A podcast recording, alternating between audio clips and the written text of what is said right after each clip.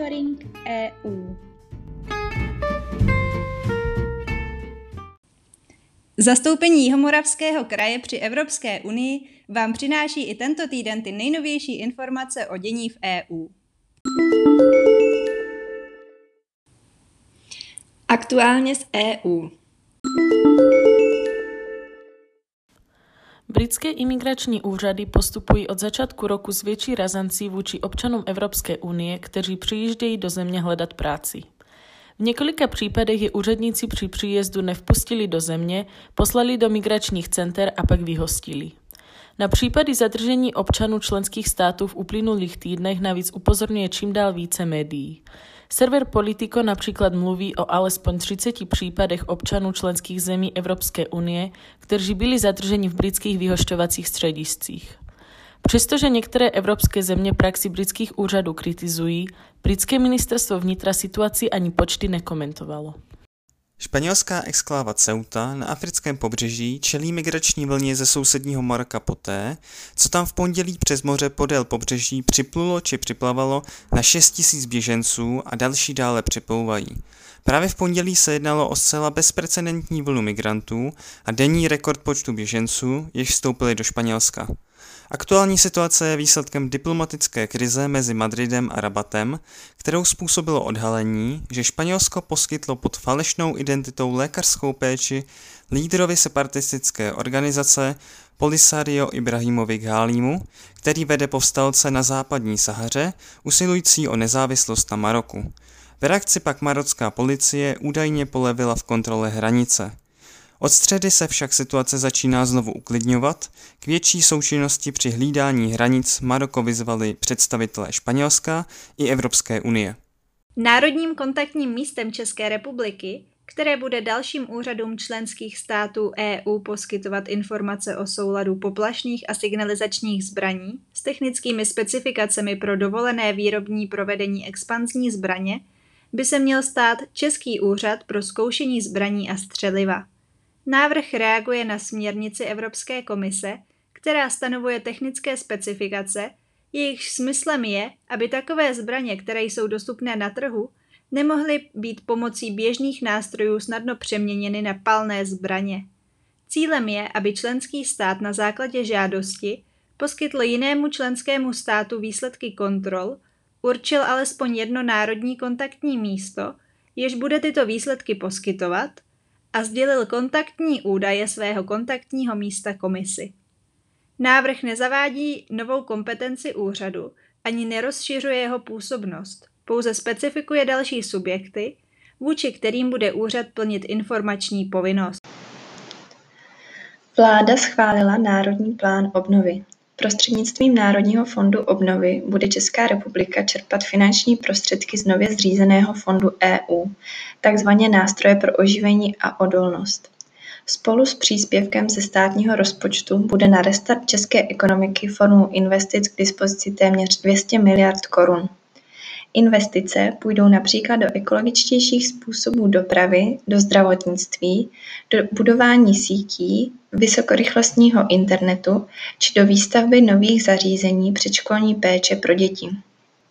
Podrobnosti k Národnímu plánu obnovy, nastaveným pilířům, obsahu jeho jednotlivých komponentů až do úrovně dílčích reforem a investic a k finančním alokacím na jednotlivé plánované aktivity jsou veřejně dostupné na speciálním webu. Zprávy z evropských institucí.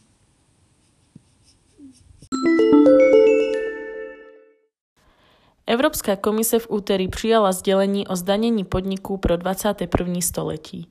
To stanoví jak dlouhodobou, tak krátkodobou vizi na podporu oživení Evropy po pandemii COVID-19 a zajištění odpovídajících veřejných příjmů v nadcházejících letech.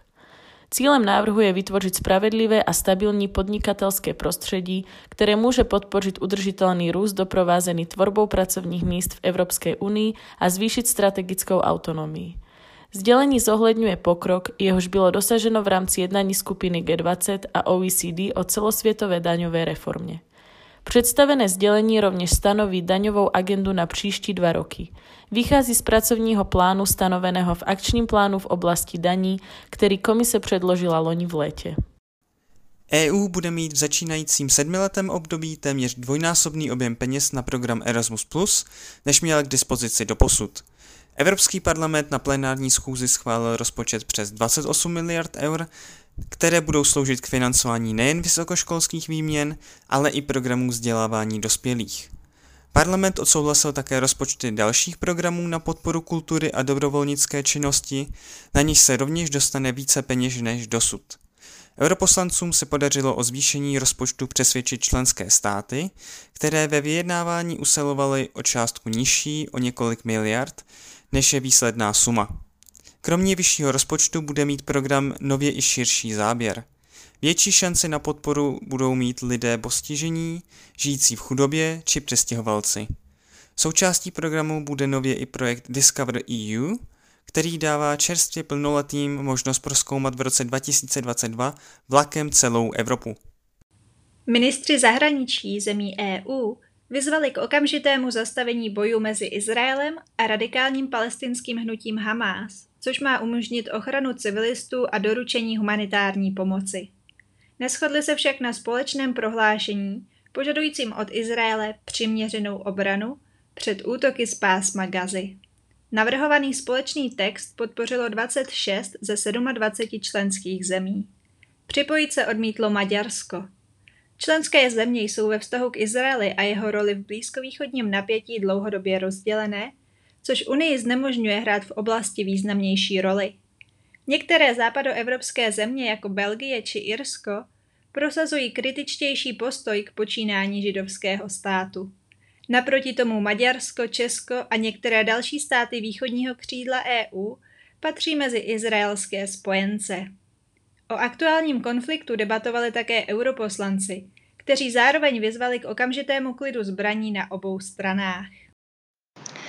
Evropská komise přijala sdělení o svém globálním přístupu k výzkumu a inovacím a evropské strategii mezinárodní spolupráce v měnícím se světě. EU tak hodlá převzít vedoucí úlohu, pokud jde o podporu mezinárodních partnerství v oblasti výzkumu a inovací a přinášet inovativní řešení, která zajistí, aby naše společnosti byly zelené, digitální a zdravé. Nová strategie vychází ze dvou hlavních cílů, které jsou vzájemně vyváženy. Za prvé je jejím cílem výzkumné a inovační prostředí, které je založeno na pravidlech a hodnotách a jež rovně automaticky otevřené s cílem umožnit výzkumným pracovníkům a inovátorům na celém světě spolupracovat v mnohostranných partnerstvích a hledat řešení celosvětových problémů. Za druhé, usiluje o zajištění reciprocity a rovných podmínek v mezinárodní spolupráci v oblasti výzkumu a inovací. Klíčovým nástrojem provádění strategie bude Horizont Evropa, příští rámcový program EU pro výzkum a inovace na období 2021 až 2027. Európska únie ustoupí od plánovaného rozšíření a zvýšení cel na dovoz zboží ze Spojených států, k nemuž chtěla sáhnout od června. Evropská komise oznámila, že zahájila s americkou vládou jednání o vyřešení sporu kolem obchodování s ocelí a hliníkem. Obě strany by k dohode chtěli dospět do konce roku, dosud zavedená cla přitom ponechávají v platnosti. Současný spor zahájil v roce 2018 Donald Trump, který zavedl cla na dovoz kovů z Evropské unie a řady dalších států. Široce kritizované opatření odůvodnil tím, že jejich dovoz ohrožuje americkou ekonomiku a tím i národní bezpečnost. Evropská unie reagovala zavedením odvetných cel. Evropský výbor regionu spustil novou mobilní aplikaci. Aplikace je dostupná ke stažení pro zařízení iOS a Android a umožňuje zisk informací a upozornění v reálném čase. Uživatel má tak jedinečný přístup ke všem aktualitám, akcím i stanoviskům výboru regionu dle vlastního výběru prioritních témat. K dispozici je také interaktivní mapa budov výboru regionu, seznam členů výboru regionu, galerie fotografií z akcí či klíčové odkazy na další evropské instituce a členské portály. Evropský parlament dospěl k provizorní dohodě s Radou EU ohledně zelených certifikátů, které mají usnadnit cestování během pandemie. Certifikát má být dostupný v elektronické i tištěné podobě a bude vyžadovat, aby byla osoba naočkovaná, otestovaná či již prodělala COVID.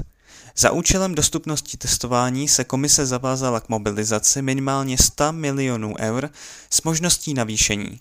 Členské země musí akceptovat vakcíny autorizované Evropskou lékovou agenturou a dále bude na zvážení každého státu, zase rozhodne uznávat také certifikáty vakcín, které byly autorizovány národními orgány členských zemí či umístěny na seznam vakcín k nouzovému použití Světovou zdravotnickou organizací.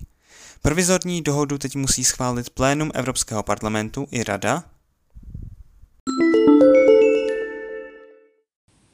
Zprávy z činnosti zastoupení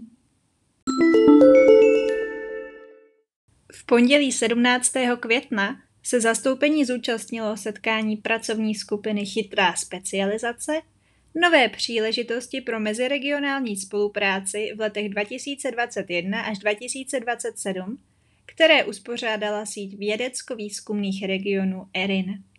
Nové evropské inovační prostředí pro roky 2021 až 2027 vytváří nové příležitosti pro kooperaci.